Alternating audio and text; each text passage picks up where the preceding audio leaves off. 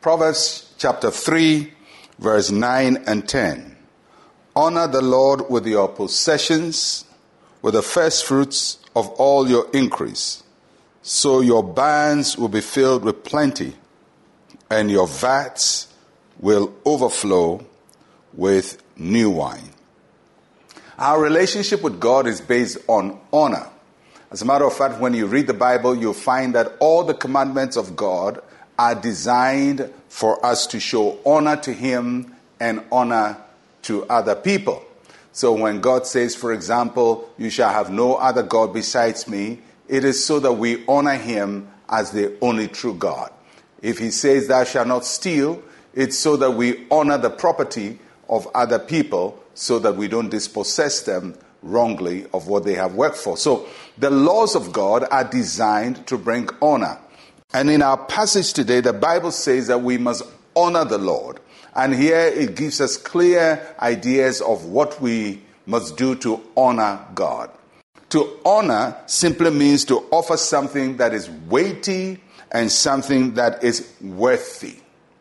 It must be weighty it must be worthy. So when I say I'm honoring you, what I give to you must have weight. It must have some depth to it and it must be worthy. It must measure to who you are. And that is why the honor you give to one person is not the same honor you give to another person.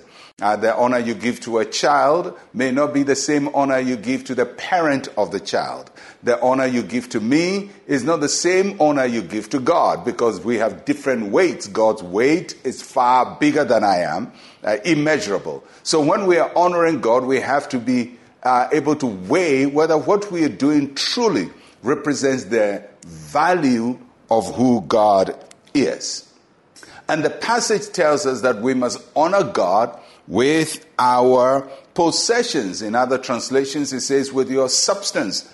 Basically, your possessions is all that you possess or things that you have been able to acquire. And so we honor God with the things that we have acquired. Of course, we honor Him for things we have not acquired, like our lives. We didn't acquire our lives, but we honor God with our lives. But when we work with our labor and we acquire possessions, they also must be used to honor God.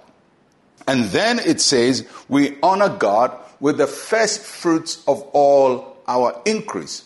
The word first fruits means the best part, the topmost part, the most worthy part of a portion. So when we are honoring God with something, it has to be something that is weighty. How do we know it is weighty? Because it is the best part of what we have. We don't give all the parts away and give the left over to God. That is not honoring God.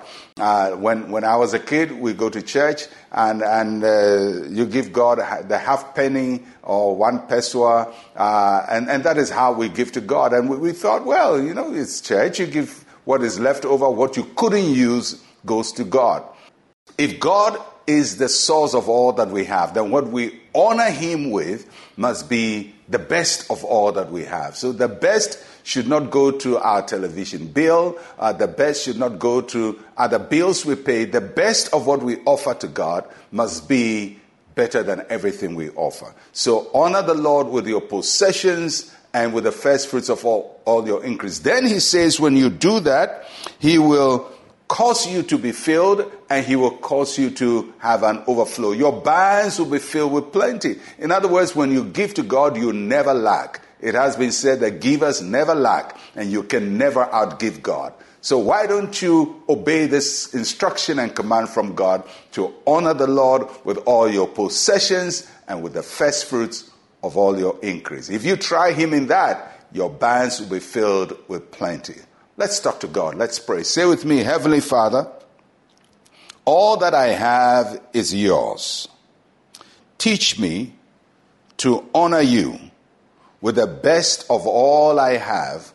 In Jesus' name, amen and amen.